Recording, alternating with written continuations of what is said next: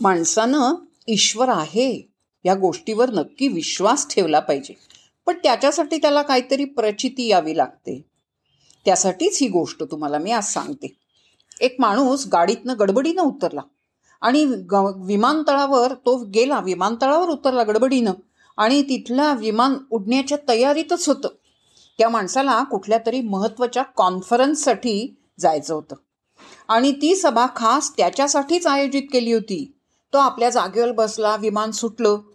विमान काही अंतरावर गेलं आणि तेवढ्यात मुख्य विमानिक वैमानिकाने जाहीर केलं की वादळी पाऊस विजांचा कडकडाट त्यामुळे आकाशवाणीची यंत्रणा व्यवस्थित कार्यरत होऊ शकत नाही आहे त्यामुळे आम्ही विमान नेऊ शकत नाही. जवळच्या विमानतळावर विमान उतरवणार आहोत. नाही लाजाने. तो माणूस उतरला. विमान उभं राहिल्याबरोबर तो माणूस बाहेर आला आणि वैमानिकाला विनंती करू लागला.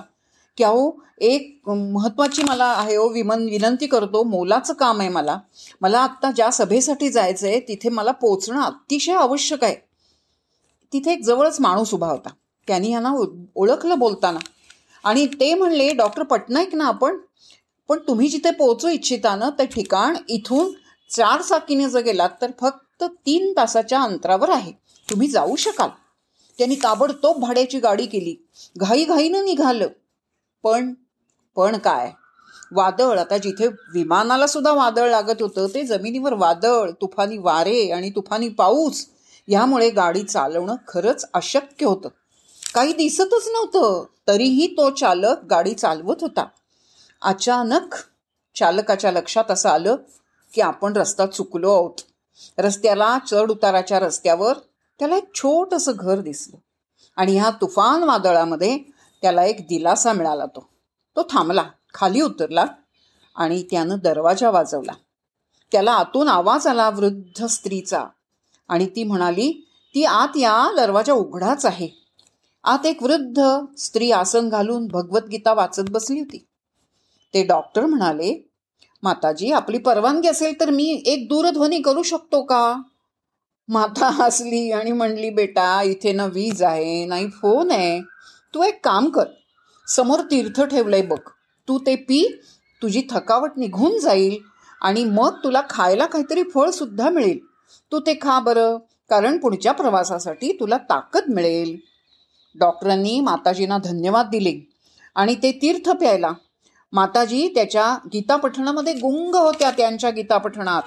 एवढ्यात डॉक्टरांनी त्यांची नजर त्यांच्या माताजी जिथे बसल्या होत्या तिथे शेजारी असलेल्या एका छोट्या बालकाकडे गेली. कांबळ्यावर एक मुलगा कांबळ पांघरूनच झोपला होता. त्याला माताजी थोड्या थोड्या वेळाने हलवत होत्या. माताजीनं गीतेचा पाठ संपवला तेव्हा डॉक्टर म्हणाले माताजी आपला शांत स्वभाव परोपकारानं माझ्यावर मोहिनी घातली आहे जादू केली आहे आणि असं पण माझ्यासाठी माझ्यासाठी पण तुम्ही प्रार्थना करा ना. ही वादळ शांत होईल. याची खात्री आहे की आपली प्रार्थना नक्की भगवंत ऐकेल. आजी म्हणाली बाळा असं काही नाही आहे तू माझा आतिथ्य आहेस आणि आतिथ्य देवो भव ही आपली संस्कृती आहे. मी तुझ्यासाठी पण प्रार्थना केलीच आहे. परमेश्वरानं आपल्या परमेश्वराचे आपल्यावर उपकार आहेतच. त्यानं माझी प्रत्येक प्रार्थना ऐकली आहे फक्त मी एक आशीर्वाद त्याला सारखा मागतेय.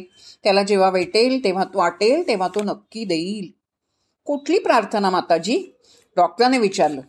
अरे हा जो चार वर्षाचा मुलगा आहे ना तुझ्यासमोर अर्धमेला पडला आहे रे. तो माझा नातू आहे. त्याचे आई वडील दोघंही नाहीत जिवंत नाहीत. त्या वृद्धापकाळी याची जबाबदारी माझ्यावर आहे. डॉक्टर म्हणता त्याला कुठला तरी दुर्धर आजार झालाय. ज्याचा उपया उपयोग किंवा उपचार ते करू शकत नाहीत. ते म्हणले एकच नामवंत डॉक्टर आहे. काय बरं त्याने नाव सांगितलं त्याचं? हां हां आठवलं आठवलं. डॉक्टर पटनायक. हे त्या माझ्या नातवाच्या आजाराची शस्त्रक्रिया करू शकतात. पण मी ही अशी म्हातारी कशी त्या डॉक्टरांपर्यंत पोचणार नातवाला मी घेऊन गेले तरी माहीत नाही ते त्याला बघायला परवानगी देतील की नाही. बास. मी बन्सीदाराची एवढीच प्रार्थना करते की माझं घारणं ऐक मला मार्ग दाखव माझ्या बाणाला आत्वाला बरं कर. डॉक्टरांच्या डोळ्यातनं घळघळा अश्रू व्हायला लागले. ते सदगतीत कंठानं म्हणाले आपल्या प्रार्थनेनं विमानाला खाली उतरवलं आकाशात विजांचं तांडव करवलं माझा रस्ता चुकवला. का तर मी इथपर्यंत येऊ यावं आणि कुठेही जाऊ नये. हे भगवान माझा विश्वास बसत नाही. कन्हैया एक आर्त प्रार्थना पूर्ण करण्यासाठी आपल्या भक्तांना अशी मदत करू शकतोस? खरंच तो ईश्वर सर्वशक्तिमान आहे. जिथे माणूस हतबल होतो तिथे परमेश्वरी कृपेची सुरुवात होते.